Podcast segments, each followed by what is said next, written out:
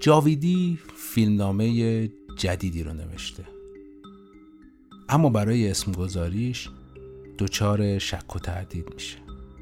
پس به سراغ خاطرات کودکیش میره.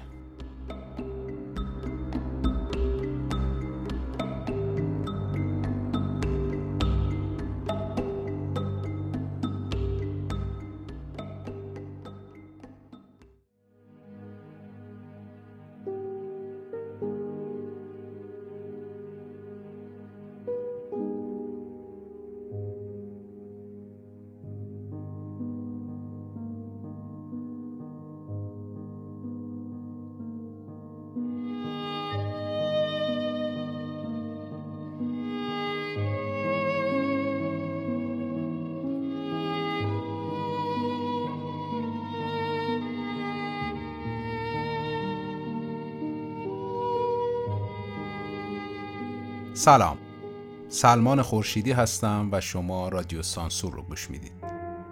ما قصد داریم در هر قسمت از رادیو سانسور داستانها و ماجراهای پشت پرده تولید یکی از فیلمهای تاثیرگذار سینما ایران رو براتون تعریف بکنیم. این قسمت سرخپوست.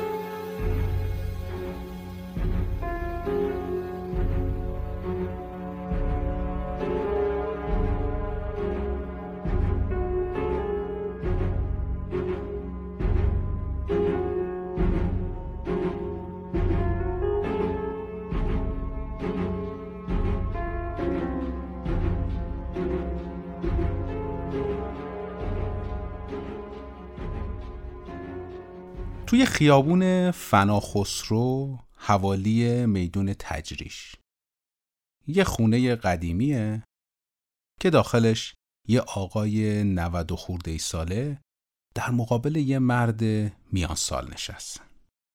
اونا دارن درباره یه موضوع حساسی با هم صحبت میکنن. موضوع چیه؟ خاطرات اون آقای مسنه که برای اون آقای میان سال داره تعریف میکنه. این آقای مسن کیه؟ ایشون جناب تیمسار کورنگی هستن.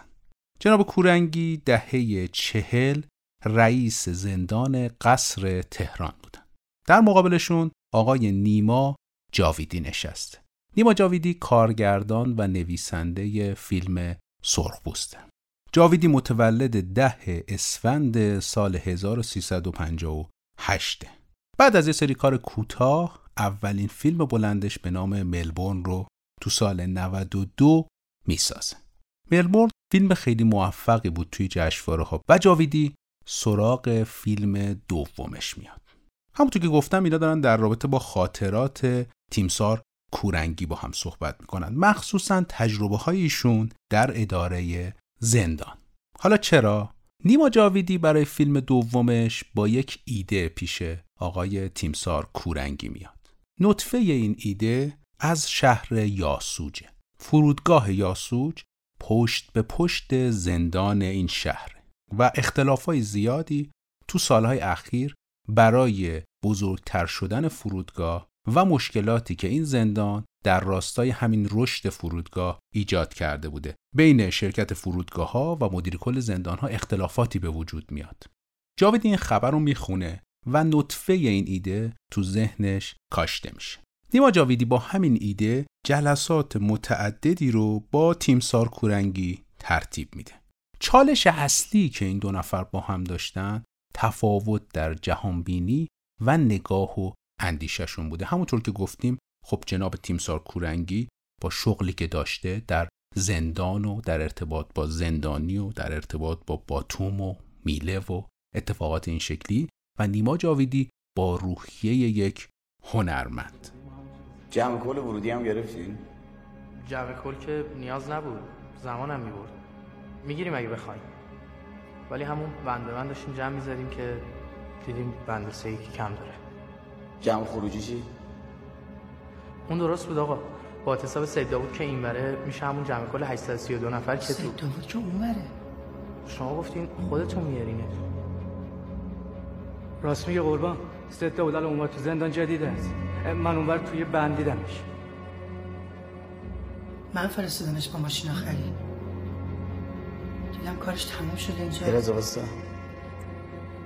یعنی آمار خروجیت به جای هشتصد و سی و دو نفر هشتصد و سی و یک نفر بوده؟ بله، چون قرار بود با شما بیاد صدا بود. منم گفتم هشتصد و سی و یک نفر درسته دیگه. ولی اگه صدا بود اونور باشه که در اصل نگهبان داریم. بله آقا، حسدی هست. نگهبانه برجک‌ها رو برگردون سر جاشون. چشم. پس با این حساب این چوه هنوز. تو با اینا برگردی کسی نباید گوش بده. می‌خوای بگم مددکارش بیا؟ بفرستش بیا چون بدم.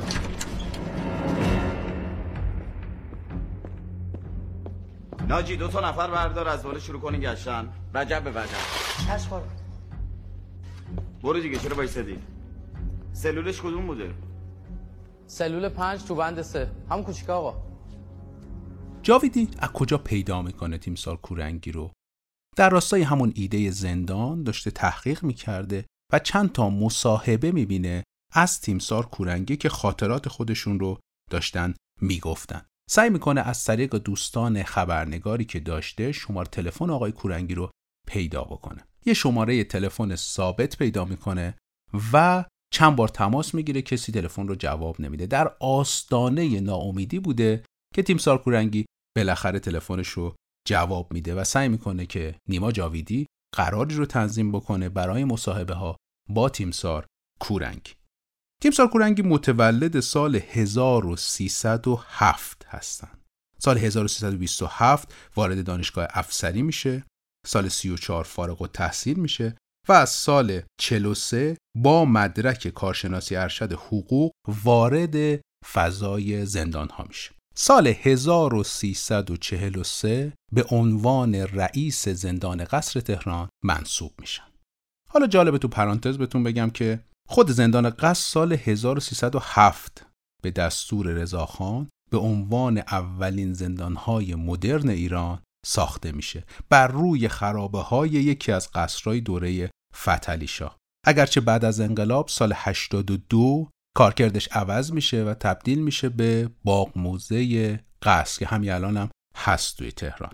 وقتی که تیمسار کورنگی به عنوان رئیس این زندان منصوب میشه تو سال هزار و سیصد و چهل و سه تغییرات زیادی رو تو زندان ایجاد میکنه تو همون دوره ها.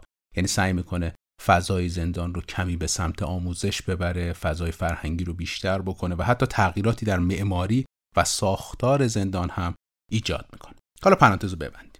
برای جلسه اول نیما جاویدی فیلم ملبورن، یعنی فیلم اول خودش رو هم میبره برای آقای کورنگی و سعی میکنه که خاطرات ایشون رو به شکل صمیمانه‌ای بشنوه و از همون خاطرات استفاده بکنه در پردازش فضای داستان خودش.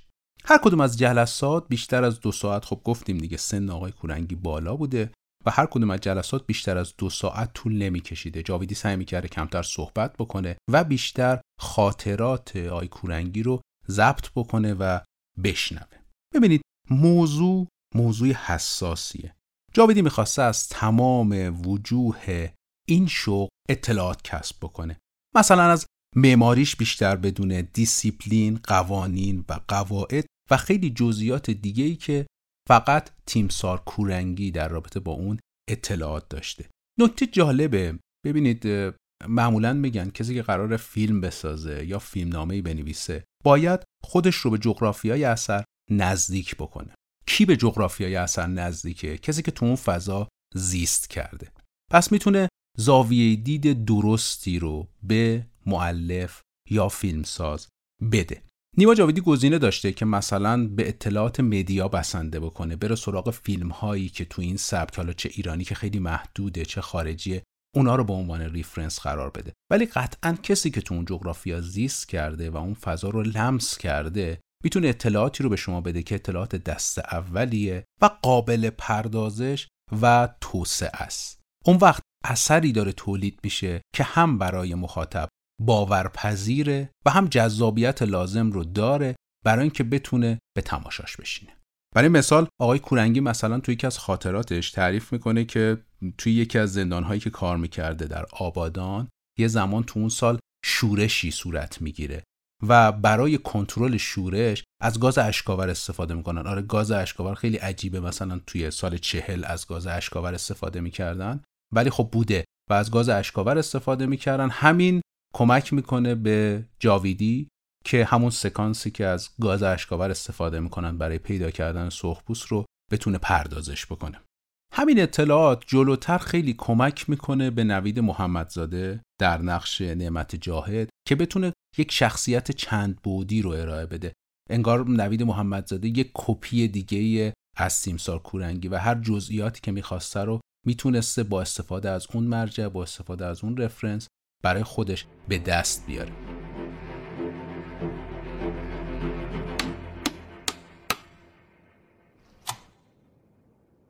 در اصلی بسته است. نگهبانه برجک هم بودن. ما هم الان میدونیم که اینجاییم. نمیتونی بریم بیرون. ای تا پنج دقیقه دیگه خودت بیایی وسط حیات هواخوری و وقتمون رو بیشتر از این نگیریم. اون وقت همون فکر باید طوری نشون با هم بیرون کنیم. در این سالونا همشون بودن. پنج دقیقه دستم بیرون شد.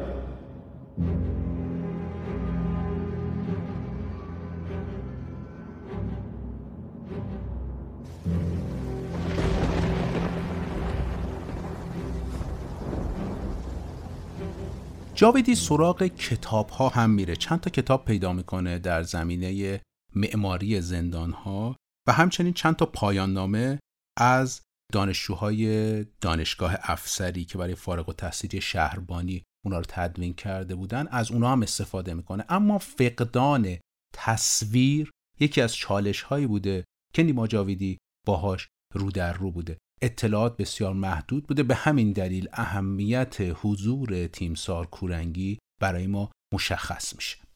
اما چرا فیلم سرخپوست رو من انتخاب کردم؟ شاید اینجا جاش باشه که مقداری توضیح بدیم چرا سرخپوست. من فکر میکنم که در نسل جدید فیلمسازان ایرانی سرخپوست داره جریان جدیدی رو به وجود میاره. ما قرار نیست خیلی در رابطه با محتوا صحبت بکنیم، اما شیوه قصه‌گویی این فیلم و قدم‌هایی که داره رو به جلو برمی‌داره از آدم‌های نسل جدید. ببینید آدمایی که تو این فیلم دارن کار می‌کنن آدمایی هستن که همشون در رده سنی مثلا متولد پنجاه و هشت پنجاه و نه هستن و این آدم‌ها دارن حرف جدیدی در سینما میزنن، قصه‌های جدیدی رو دارن تعریف می‌کنن که مخاطب رو تحت تأثیر خودش میذاره و دارن وارد فضاهایی میشن که کمتر سینمای ما تجربه کرده. من اگر بخوام تجربه شخصیم بگم، توی همون سال تو جشنواره فجر کلی فیلم دیدم که آنچنان به دلم نشست، اما سرخپوست خستگی اون فیلم‌ها رو برای من از بین برد و حس کردم داره قصه‌ای میگه که تا لحظه آخر منو همراه خودش میبره. حالا توصیه میکنم که فیلمو ببینید. حالا چند جا دیگه توی خود پادکست ارجاع میدم که نیاز این فیلمو ببینید برای اینکه اطلاعات من شاید به کارتون بیاد، اما در صورت فکر می‌کنم که سرخپوست فیلم قابل توجهی. بگذاریم پروسه نگارش برای نیما جاویدی هلوش پنج ماه طول میکشه و جاویدی این کار رو به تنهایی انجام میده. اما اسم سرخپوست از کجا میاد؟ همون جلساتی که گفتم تیمسار کورنگی با نیما جاویدی داشته، به جاویدی میگه که توی اون دوره فکر کنم هنوزم همینطوری هست که زندانیا برای خودشون القابی داشتن، اسمهایی برای خودشون میذاشتن و این اسمایی جوری نبوده که حتی بین خود زندانیا به اون اسم طرفو صدا بکنه، حتی زندانبانها هم به همون اسم طرفو میشناختن. شبیه این کاری که مثلا توی مدرسه و اینا خودمون میکردیم رو آدمو اسم میذاشتیم، یه همچین چیزیه با توجه به صفاتشون. نیما جاویدی حس میکنه که باید کاراکتر اصلیش یک همچین لقبی داشته باشه. سراغ چند تا گزینه میره. اولین گزینه جادوگر بود، اما جلوتر حذفش میکنه و نمیذاره که اسم جادوگر روی فیلمنامش بمونه. چرا؟ چون اسم کرده که شخصیتی با اسم جادوگر نیاز به قدرت‌های ماورایی داره و این فیلم تلاش میکنه بر پایه ادله و منطق پیش بره. قدرت ماورایی باعث میشده که این دوئل بین نعمت جاهد و احمد سرخپوست کمی توازنش به هم بریزه و جاویدی میخواسته که سعی کنه از ادله منطقی نه قدرت‌های ماورایی در این فیلم استفاده بکنه، کاملا از فضای منطق پیروی بکنه. در نتیجه اسم جادوگر رو کنار میذاره. بعدش سراغ اسم اسکیمو میره، احمد اسکیمو، اما فکر میکنه هیچ اسمی بهتر از سرخپوست نیست. از کجا میاد؟ از خاطرات کودکی خود نیما جاویدی و فیلم‌های قدیمی و وسترنی که ما می‌دیدیم، شخصیت‌هایی که به صورت پیش‌فرض می‌شناسیم از سرخپوستا، کاراکترهای عمیق با مثلا فرض کنید به جهانبینی خاص و یک نگاه متفاوت و تا حدودی مرموز. همین پتانسیل فضایی رو ایجاد میکنه که جاویدی دست ببره به صندوقچه خاطرات کودکیش و اسم سرخپوست رو از اونجا برداره. اولم اسم فیلمنامه رو احمد سرخپوست میذاره، بعد حس میکنه که اسم اون احمد هم اضافه است و خود سرخپوست رو تک نگه میداره به عنوان نام این فیلمنامه. چی گفت در گوشت؟ ایچی نگفت. بینی کن زرگو، بینی کن، بینی کن، بینی کن. یرو والا، بینی کن. اون کی بهت داده دخترم؟ ریان، بینی کن، قسمت ده. از کی گرفتی اینو؟ ببین منو، اگه بهم نگی نمیذارم بری ها. بابا چه بهت داده نه؟ سکت! والا گوشت. از بابات گرفتی نه؟ کجا دیدی بابا تو؟ اینو بابات بهت داده؟ ها؟ جواب منو بده. از بابات گرفتی نه؟ منو نگاه کن، کجا دیدی بابا تو؟ جواب منو بده، کجا دیدی بابا تو ها؟ منو نگاه کن، گریه نکن، منو نگاه کن. بابا تو کجا دیدی؟ من دادم بهش اینو. توی یکی از سلولا پیداش کردم، دیدم داره بازی میکنه، دادم بهش. پروسه پیش تولید این فیلم، یعنی پیدا کردن، حتی قبل از پیش تولید میتونیم بگیم، پیدا کردن تهیه کننده و سرمایه گذار نسبت به فیلم اول جاویدی یعنی ملبورن تا حدودی آسون تر بوده. هلوهوش پنج ماه بعد از اینکه فیلمنامه رو تموم میکنه زمان میبره تا بتونه قرارداد ببنده با تهیه کنندش. تجربه قبلی که توی ملبورن نیما جاویدی داشته با آقای نوروز بیگی بوده. جاویدی اول سراغ ایشون میره و ایشون هم علاقه شون نسبت به فیلمنامه ابراز میکنه. یه دو سه ماهی طول میکشه تعاملات، اما به اتفاق قرارداد نمیرسه.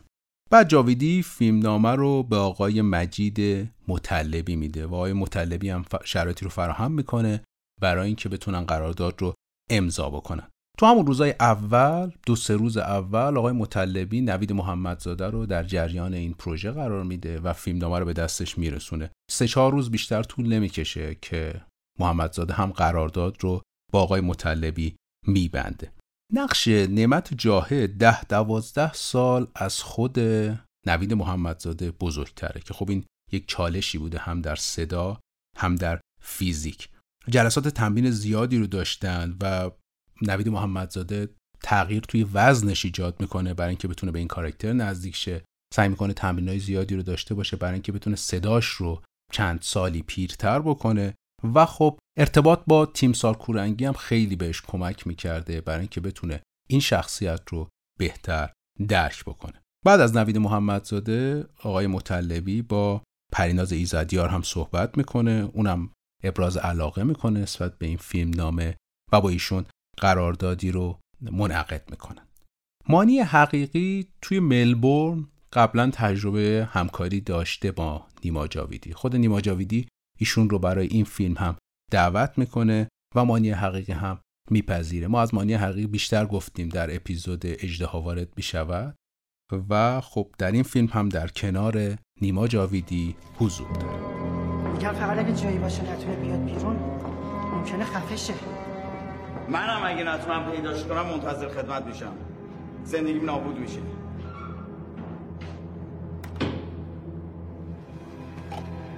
اگه کمک خواستی داد بزن با صدای بلند، خیلی بلند.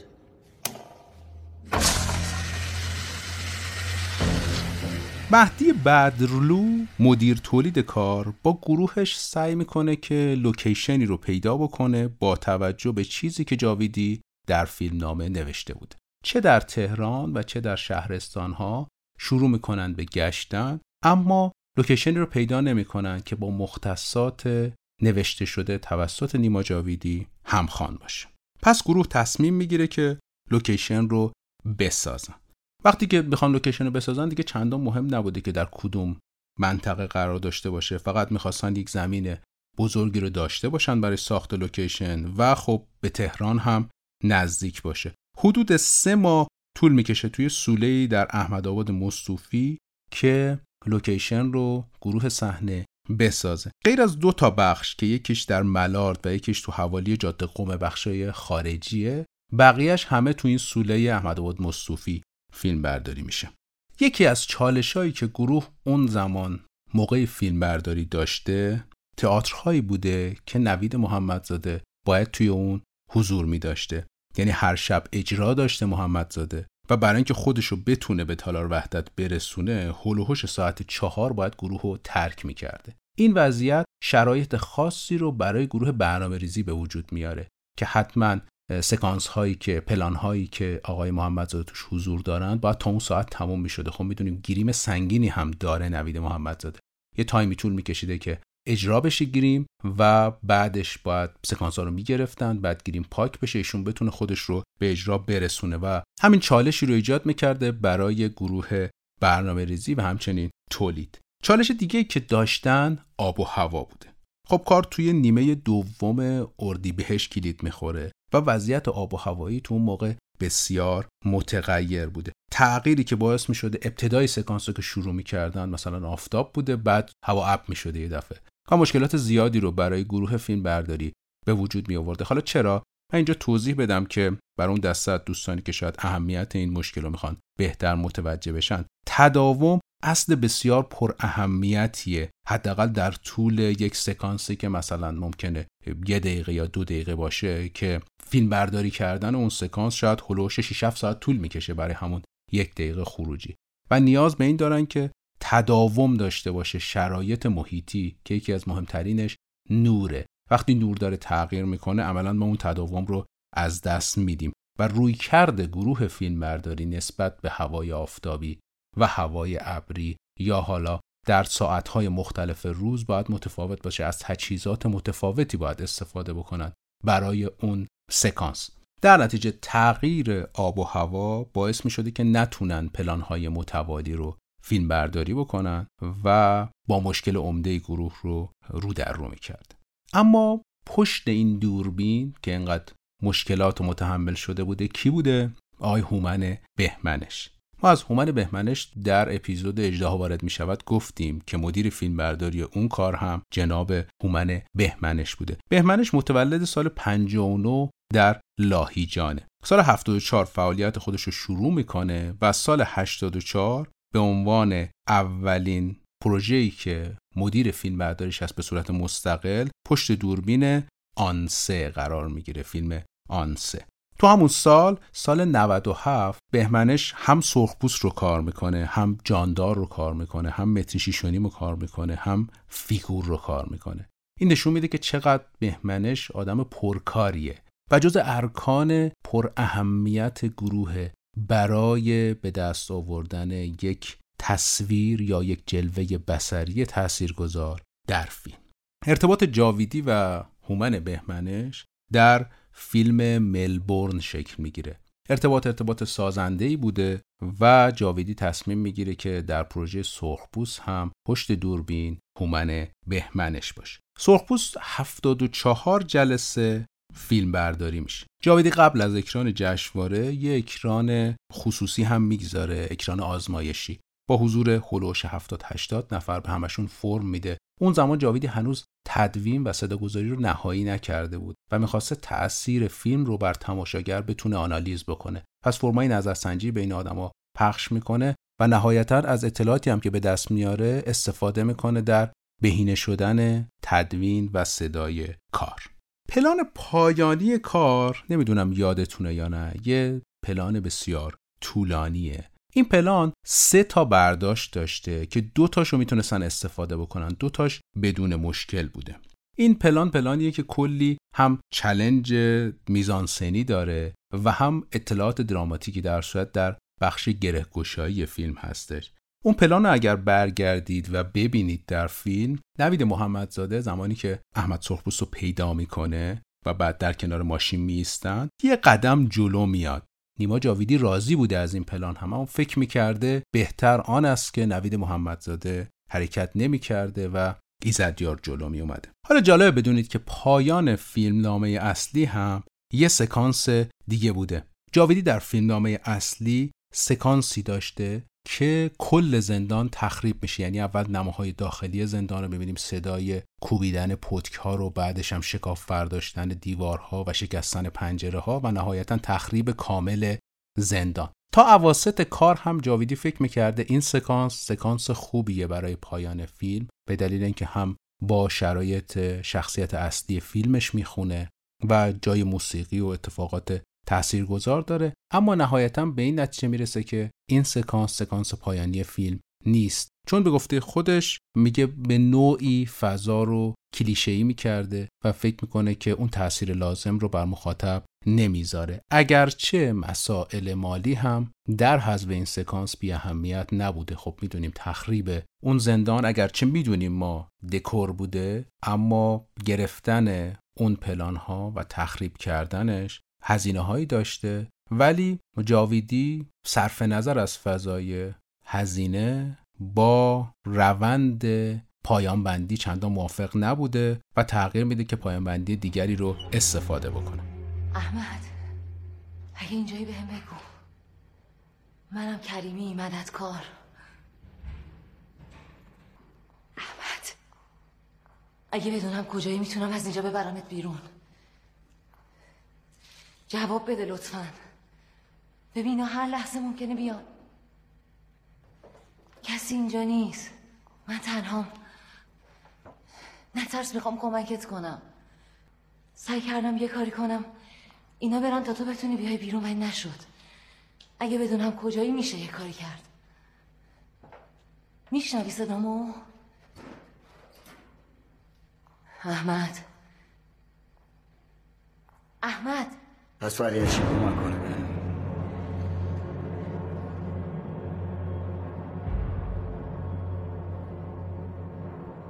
که من اونقدر هم که بقیه میگم بد اخلاق نیستم. درستش اینه که به خاطر تلاش برای فراری دادن یه دامی بفرستم دادسرو.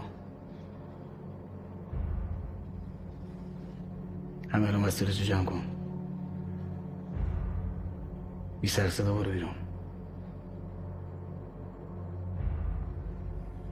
اما جالبه براتون بگم که در حقیقت وقتی که داشتن اون دکور رو تخریب می‌کردن، یعنی چهار پنج روز بعد از اینکه کار تموم میشه، بدرلو اطلاع میده به نیما جاویدی که الان میخوان اون لوکیشن رو تحویل بدن، پس باید دکور رو خراب می‌کردن. محیار بهمنش، برادر هومن بهمنش که مسئولیت فیلمبرداری پشت صحنه کار رو داشته، لحظه به لحظه این تخریب رو ثبت کرده و این عکس‌ها و فیلم‌ها رو برای جاویدی میفرسته. جاویدی بسیار تحت تأثیر قرار میگیره، تعلق خاطری که نسبت به این لوکیشن داشته با توجه به اون چیزی که روزهای اول فقط در ذهنش بوده تبدیل به فیلمنامه‌اش کرده و بعد روزهای زیادی رو گفتیم هفتاد و چهار روز داشتن کار میکردن در اون لوکیشن، بسیار تحت تاثیر قرار میگیره تا جایی که به خودش فکر میکنه کاش میتونست این لوکیشن رو بخره تا تخریب نشه و بتونه برای خودش حفظش بکنه، اما متاسفانه کل لوکیشن خراب میشه و تبدیل به یک زمین کاملا صاف میشه. نکته دیگه‌ای که توی فیلم سرخپوست خودنمایی میکنه استفاده از جلوه‌های ویژه کامپیوتریه. سرپرست جلوه‌های ویژه این کار هم آقای جواد مطوریه. ایشون هم از هم نسل‌های هومن بهمنش و مثل هومن بهمنش هم پرکاره. مثلا تو همون سال نود و هفت ایشون بتی شیشونیم و طلا و مسخره باز و قانون مورفی و سرخپوست رو سرپرستی کرده، جلوه‌های ویژه‌اش رو. هر آن چیزی که شما از فرودگاه دارید می‌بینید توسط جلوه‌های ویژه کامپیوتری ساخته شده. توصیه میکنم که مراجعه بکنید به ویدیوهای جذابی که تهیه کرده جواد مطوری و تیمش از چگونگی ساخت جلوه‌های ویژه این کار. بسیار لذت بخش دیدنش.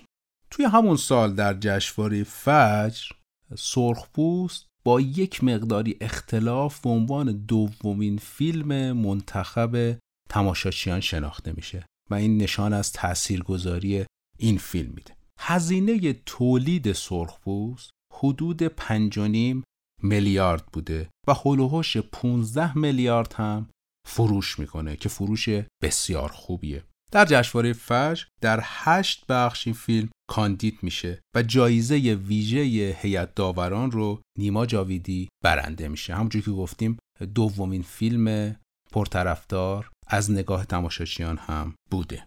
همونطوری که پیشتر هم گفتم، این فیلم خبرهای خوبی برای ما داره از جریان جدید، از نسل جدیدی که سینما ایران رو در دستشون گرفتن و حالا فیلم‌هایی دارن می‌سازن و قصه‌هایی دارن تعریف می‌کنن که ما از دیدنش لذت می‌بریم.